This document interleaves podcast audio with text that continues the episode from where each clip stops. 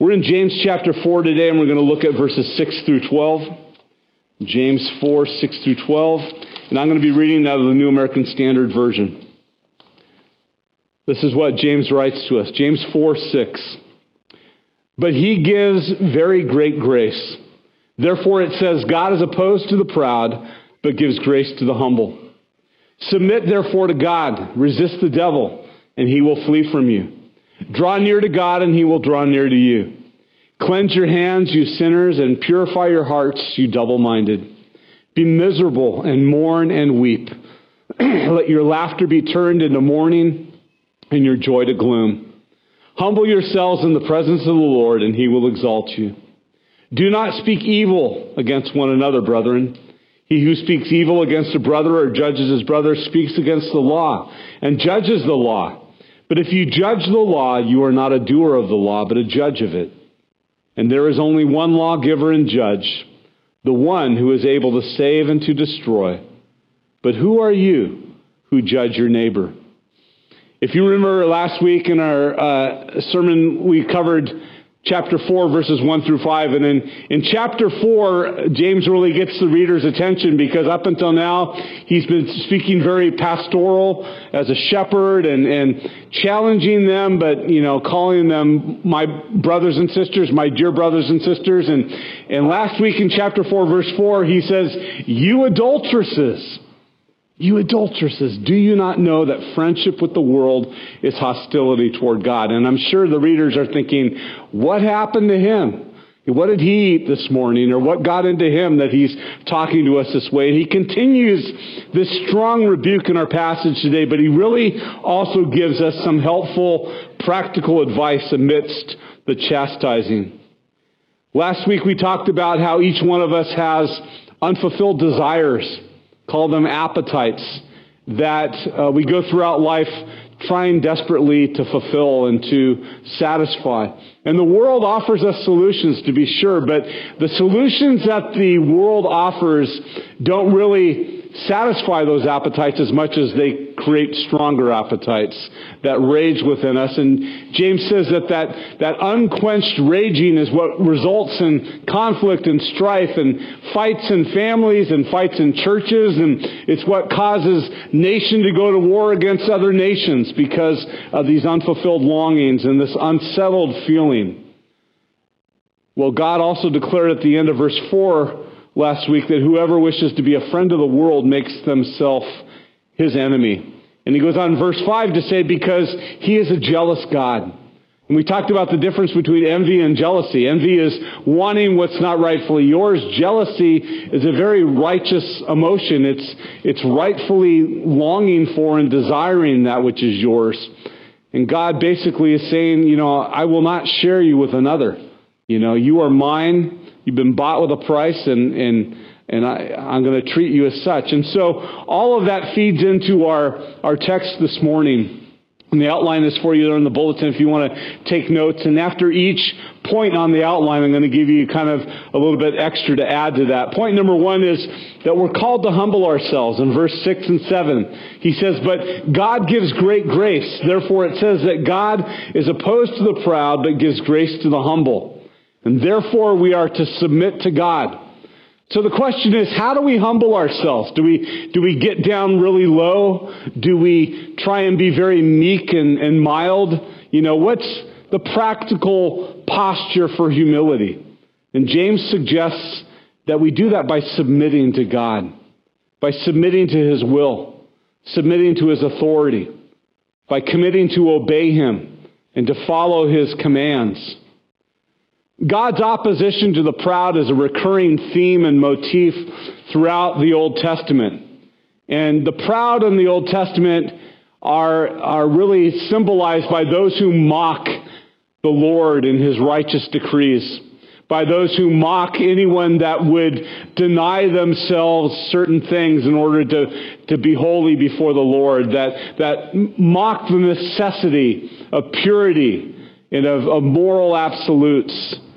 And uh, the proud person in the Old Testament and throughout the Bible is someone who sets himself up apart from God. Like, I'm a self made person. Everything I have, I've worked hard for. I, have uh, secured the success that I enjoy in my life, and all, you know, God had nothing to do with it. And you know, I don't need God. I, I don't need a crutch. You know, I'm, I'm, I'm a rock. And that's the arrogant person that God speaks out to. And the message that we see throughout the Bible is that God can't gift His grace to those who aren't willing to admit their need for the gift. God cannot gift His grace to those who see no need for it. I read a quote this week. A person said, Only when people realize their own ignorance will they ask for God's guidance. Only when they realize their own poverty will they pray for the riches of God's grace. Only when they realize their weakness will they draw upon God's strength. And only when they realize their own sin will they realize their need for a Savior. God blessing you with His grace and with His resources and with all the gifts that He has to offer you, it begins when you and I admit that we're, we're needy people. When we acknowledge the truth of Scripture that all have sinned and fall short of the glory of God. And yes, that, that includes us. It begins with, from a point of need. And what James writes in verses 6 through 7 of this passage is very similar to what Peter writes in his letter in 1 Peter chapter 5, 5 through 9. Both draw upon Proverbs 3.34, which says, God is opposed to the proud, but gives grace to the humble. And both, both James and Peter begin with that. But then Peter goes on to say something which is very similar to James. 1 Peter 5, verse 5, he says, Therefore humble yourselves under the mighty hand of God, that he might exalt you at the proper time, casting all of your anxiety upon him, because he cares for you. Be of sober spirit and be on the alert, for your adversary, the devil, prowls around like a roaring lion, seeking someone to devour. But resist him, firm in your faith. Both James and Peter call for us to humble ourselves before the Lord, to realize our rightful place in creation. And then they go on to say that we are to be of sober spirit and to be alert because Satan wants us for lunch. Satan wants to get the better of us, but we are to resist him. And both James and Peter promise that we have within us the power to resist the evil one, which we often doubt and, and distrust. Well, these parallels and these similarities between what James writes and what Peter writes lead many to believe that this was a widespread call to repentance that, that issued throughout the churches in Asia Minor during that first few centuries that Christianity blossomed. But again, it begs the question how do we humble ourselves? And again, I would say from the text that we humble ourselves by submitting to God. Some people have quibbled that there's a difference between submission and obedience, and I think it's splitting hairs, but I would say that submission is that first crucial, necessary step to obedience. If you don't submit, you'll never obey, because submission is the surrender of your will. Submission is the surrender of your will. And Scripture never wants for surrender to be something that's forced or mandated. That's why God gave us free choice. The most beautiful surrender is the surrender that comes from free will and free choice, where someone does something not because they have to, or not because of fear of the consequences, but because of love. That's really a, a picture of the mutual submission that is to take place in marriage. Not doing something because, well, that's my job. I guess that's what I'm called to do. But it's because I love my wife or I love my husband so much, I am going to submit and give myself to them in the Lord and watching what God does through that. Well, submission is key to obedience, and obedience is key to humbling ourselves. When we submit to God, we place ourselves under His Lordship. And we acknowledge that this means obeying Him in all things. Some of us are so good at obeying God and submitting to Him with some things, but then kind of feeling entitled to hold other things. You know, I, am mostly submitting. Look at all these ways that I'm yielding to God and following Him. I'm entitled to have, but obedience means everything. It's like it's like poker or a game where you're like, I'm all in.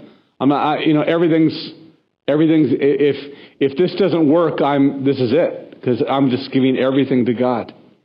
The Greek verb for submit literally means to put in order under. It's a military term. To put in order under. And it, it means that we acknowledge and that we're aware that there's a hierarchy of authority and that the supreme ultimate authority is God. All of us fit in under somebody in life. Some of us are CEOs and we have a lot of people under us.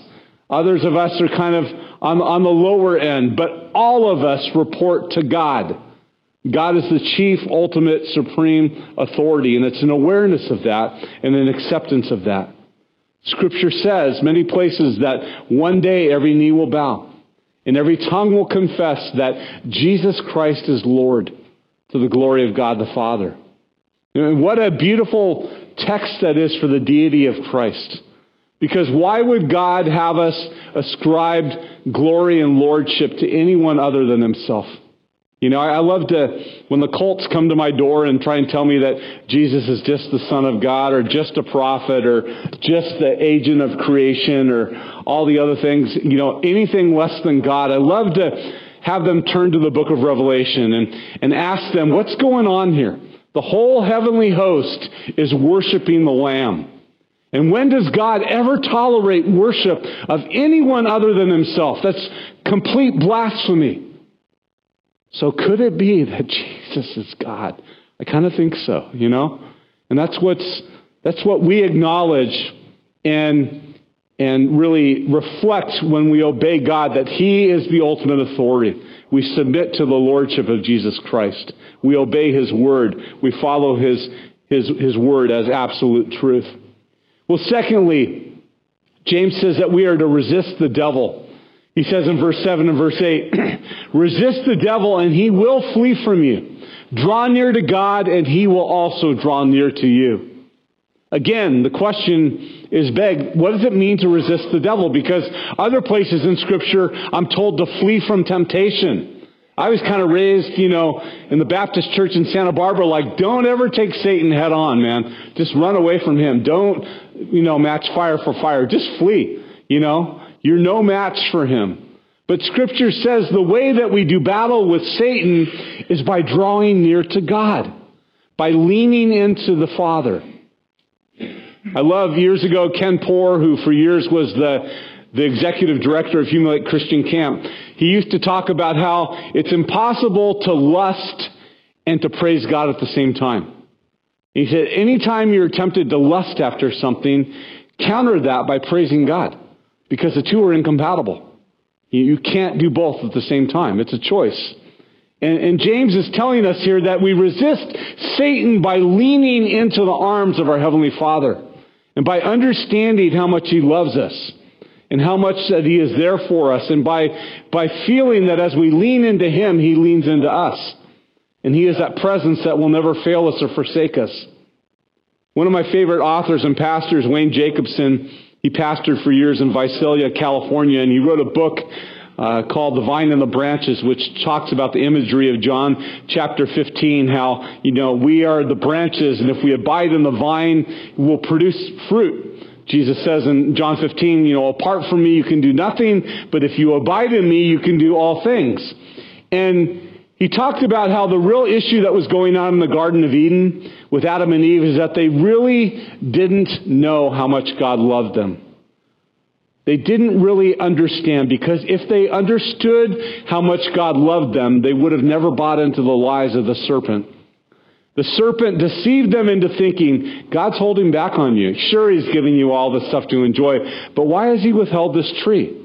There's something weird about that, you know? Why would, why would a loving God withhold something from you? And so rather than focusing on all that God had given, they focused in on the one thing that they were denied.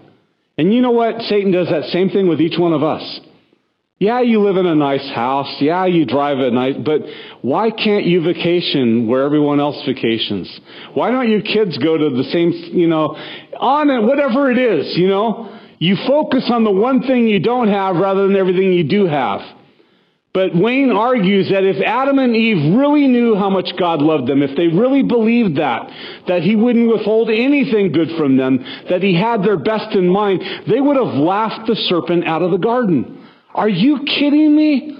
God holding back on us? Get out of here, you stupid snake. How ridiculous. And you and I would diffuse sin the same way if we really understood that God had our back. That we, if we really understood that He doesn't want to deny anything good or, or healthy from us. That if anything is withheld, it's for our own good. Well, what, what James writes in verse 7 and 8 is very similar to what Paul writes in Ephesians 6. That word resist in the New Testament means to stand against, to oppose, to withstand. And, and notice all of those are a defensive posture. The victory is standing your ground and, and withstanding, standing firm and not giving up territory. Paul says in Ephesians 6 verse 13, therefore take up the full armor of God so that you will be able to resist the evil day and having done everything to stand firm. And stand firm, therefore, having girded your loins with the truth, and having put the breastplate of righteousness on, and having shod your feet with the preparation of the gospel of peace. And in addition to all of this, take up the shield of faith, with which you will be able to extinguish all of the flaming arrows of the evil one. And take the helmet of salvation and the sword of the Spirit, which is the word of God Brittany and I, our, worship director, were talking about this text this week as I was telling her where I was going with our passage. And I was reminding her that in ancient times, the shields weren't some little round disc that you held up. They were a full body shield that was like six feet. And she's like, that's a lot bigger than what I would need. And I'm like, yeah, but you stood behind that thing. And the front of the shield was covered with leather, the skin of an animal. And the enemy would oftentimes shoot an arrow that was a flaming arrow. But as it embedded in the leather, it would be extinguished. And so this shield didn't just protect your head or your heart, or it was a whole, you stood behind it. And the imagery here is that we stand behind the truth of God's word. We stand behind all of the resources that God has given to us in order that we might withstand and oppose and stand firm and resist the evil one. The word devil comes from the Greek word diabolos. It's the word from which we get our English word diabolical or devilish. And it literally means to thrust through, which makes sense because in Scripture, Satan is described as the accuser of the brethren. And he shoots his fiery arrows at us. And he desires and, and intends on, on hurting and maiming and wounding and shaming and guilting. Those are his attacks, to thrust through. That word also means to come between. And it's, it's symbolic of the fact that he continually tries to come between us and the Lord. He, he continually tries to, to drive a wedge between husbands and wives in marriage, between parents and children. In all of our relationships, he seeks to come between and to thrust through with attacks and with accusations. But the promise that James gives us and the promise that we find in Scripture is as we draw near to God, He draws near to us. And we are fortified. We are strengthened to do battle with the enemy because his attacks are diffused and they don't have the same effect. We're assured by God in Scripture that as we draw near to Him, there's reconciliation, there's restoration with the Father. The most beautiful story that we have of that is the prodigal son, where the son receives his dad's inheritance ahead of time, which is, I said last week, was as good as telling his dad, I wish you were dead already. Just give me my money and I'll be on my way. You know, give me what's rightfully mine. And he went out and he spent it on careless, immoral living. And he came to a point where the text says he came to the end of himself. He came to the end of his resources, the end of his pride, the end of his dignity.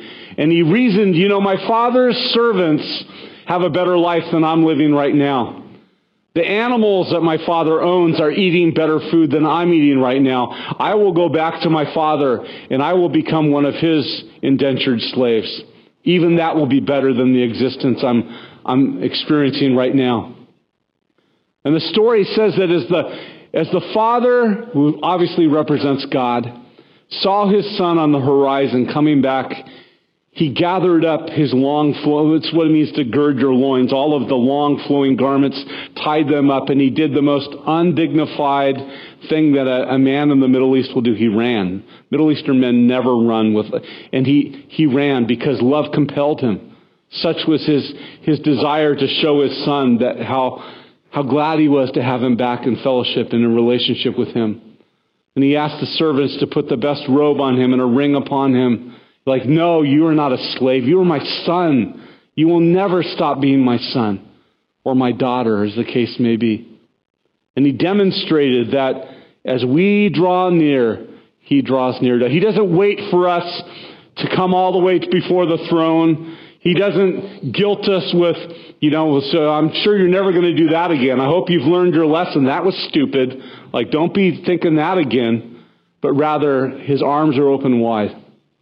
His love is unconditional. Well, finally, in our text, James says that we are to purify ourselves.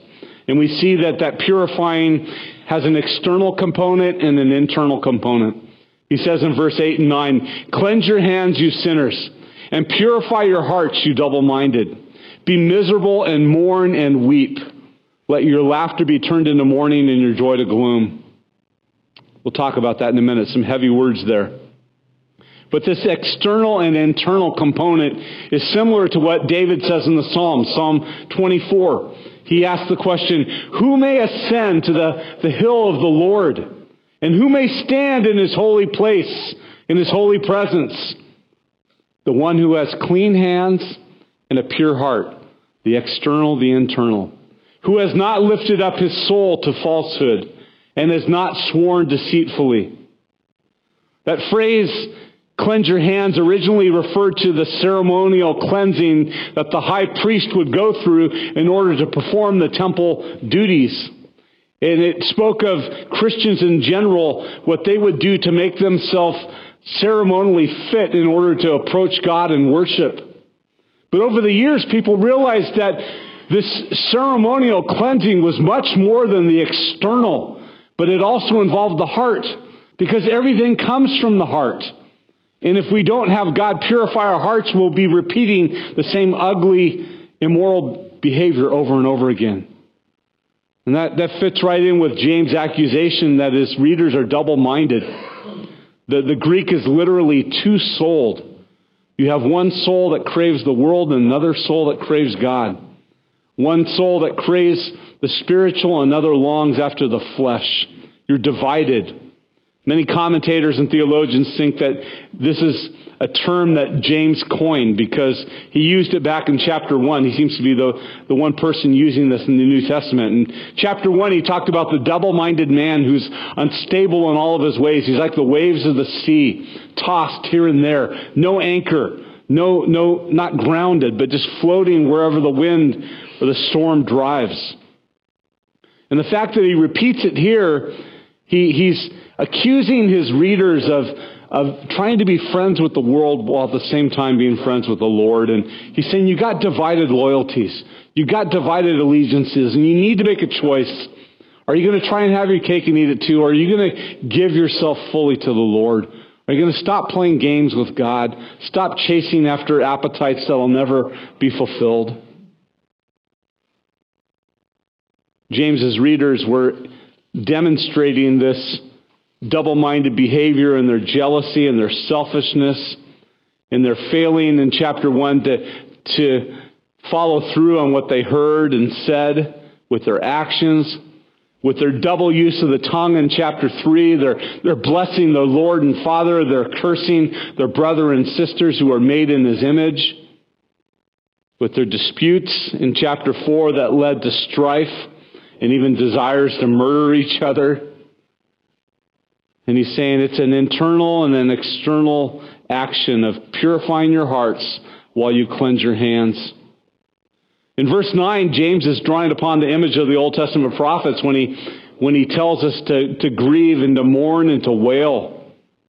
This is the reaction that the prophets were trying to draw from God's people to save them from the judgment of God. And What he's combating here is really when he says, let your, let your laughter be turned into mourning, which seems to be an exact contradiction to the apostle Paul saying, rejoice in the Lord always. Again, I say rejoice. But James isn't talking about the, the kind of joy that comes from knowing that your sins are forgiven and that you stand pure and holy before the Lord. He's talking about the kind of joy that comes from, from sinful actions that is joy for the moment, but then passes away. And he's saying the only way to have the joy that God promises is not to ignore or tolerate sin, but it comes from facing our sin and the reality of our sin and bringing it before the Lord in repentance and humility and allowing Him to cleanse us. But the, the laughter that he's talking about is the laughter of the fool in the Old Testament. The fool who says in his heart, There is no God. And because there is no God, eat, drink, and be merry, for tomorrow we die. You know, we all turn into worms anyway, so it doesn't matter. Do whatever you want. You know, grab whatever you want, pursue whatever you want in this life because it's all going to end. So just enjoy yourself on this ride while you're here. There is no God. There is no judgment. There are no consequences. So just do whatever you want. And James is combating that and saying nothing could be further from the truth. Again, in verse 10, he tells us to humble ourselves. He began that in verse 7 and he completes it in verse 10. And again, it's by submitting ourselves to the lordship of the Lord, humbling ourselves before Him, recognizing our own spiritual poverty, acknowledging our desperate need for His help. And finally, in verses 11 to 12, he, he seems to end a larger segment on community conflict that really began back in chapter 3 by saying, you know, don't, don't slander one another, don't speak evil against each other, because there's really he gives two reasons for that. Number one, you are not the law. You are not the final authority. God's word is. That's, that's the biggest reason. Who are you to put yourself in the place of God's word? And number two, who are you to deny God of his rightful place? He is the ultimate judge. He will right every wrong. He will draw everybody into accountability. That's why Paul says in Romans, Vengeance is mine, saith the Lord. You can try and seek vengeance, but you won't do half a good job as the Lord will do. Leave it to Him. Let Him repay. Let Him settle accounts. Let Him bring justice. Let Him advocate. He says in verse 12, there is only one lawgiver and judge, the one who is able to save and to destroy. So stay out of it. You just draw yourself into judgment by playing the judge yourself. Well, some application as we close, some brief application of all this. I read a quote by Martin Luther this week that I had never read before, and he said, I have held many things in my hands, and I have lost them all. But whatever I have placed in God's hands, that I still possess. I've held many things in my life in my hands, and I have lost them all. But whatever I have placed in God's hands, that I still possess. You know, all of this started at the beginning of chapter 4 with desires and longings that every one of us has. And we nurse those and we meditate and reflect on those, and those get out of control. We try and feed those with the wrong things, and the appetite just grows. And pretty soon our actions are just despicable because we're acting out on impulses and desires that have got just way out of control, that have grown into monsters. And, and we're no longer free people, but we're really enslaved to our passions and our desires. And the challenge is are we going to trust that a loving Heavenly Father will not withhold anything good from us? That He has our best in mind? That rather than trying to go through life seeking and grabbing and, and, and just seizing what we believe is rightfully ours, we can trust that God will give those things to us. I read a story this week about Charlie and Agnes. Charlie was the head of the Pacific Garden Mission, which was in Chicago to drug addicts and, and people on the streets. And it made me miss my father in law even more because that ministry started in his church. I told you guys my father in law grew up at Northside Gospel Center in Chicago, and that's the church that started Awana. My father-in-law was in the very first Awana group, and Art Rorheim, who was the president until this year, where he died at age 99, was my father-in-law's commander. But over a hundred mission organizations started out of this little church. Unless you think it was a church like Calvary Community in Westlake, it was a church of 200. So think a church just like ours started over 100 mission organizations and radio broadcasts that today, if I were to list them, you'd go, dang, really? Seriously? This church of 200 had a fleet of buses, and they went out to the streets of Chicago and brought in kids for Awana. They would have over 500 kids every week for Awana because of this busing ministry of just bringing them in and feeding them and teaching them God's Word. Church of 200. That was their reach. Well, I missed my father-in-law because as I read this story about Charlie and Agnes, in the past I would have called John and John would have said, oh yeah, Charlie. And he would have given me the whole backstory and all the details that, that the story didn't tell me because he knew everyone in the world. He just was larger than life. And everyone in ministry he knew. But I read about this pastor that went to see Charlie and Agnes in action and see what they did in their ministry. And he's just amazed at their love for the people that they served. And one night they were going to dinner together, and the pastor was sitting in the back seat behind Charlie and Agnes. And Charlie and Agnes just had their arms around each other as Charlie drove, and he said they were just beaming from ear to ear, so fulfilled in their work, so in love with each other. And Pastor just thought, I don't think there are two more happy or fulfilled people in all the world. And then he saw this little sticker on Charlie's dashboard, and it said this God always gives what's best to those who leave the choice to Him. God always gives what's best to those who leave the choice to Him. And it challenged me that that really summarizes everything we're talking about. If you and I really believe in a loving Heavenly Father, then we need to trust that He will give us what we need when we need it. We don't have to get it through sinful, disobedient means. We don't have to rush His timing and think that we know better than Him. But trust that He will not withhold anything good from us, anything that will help us and grow us and help us. Let's pray.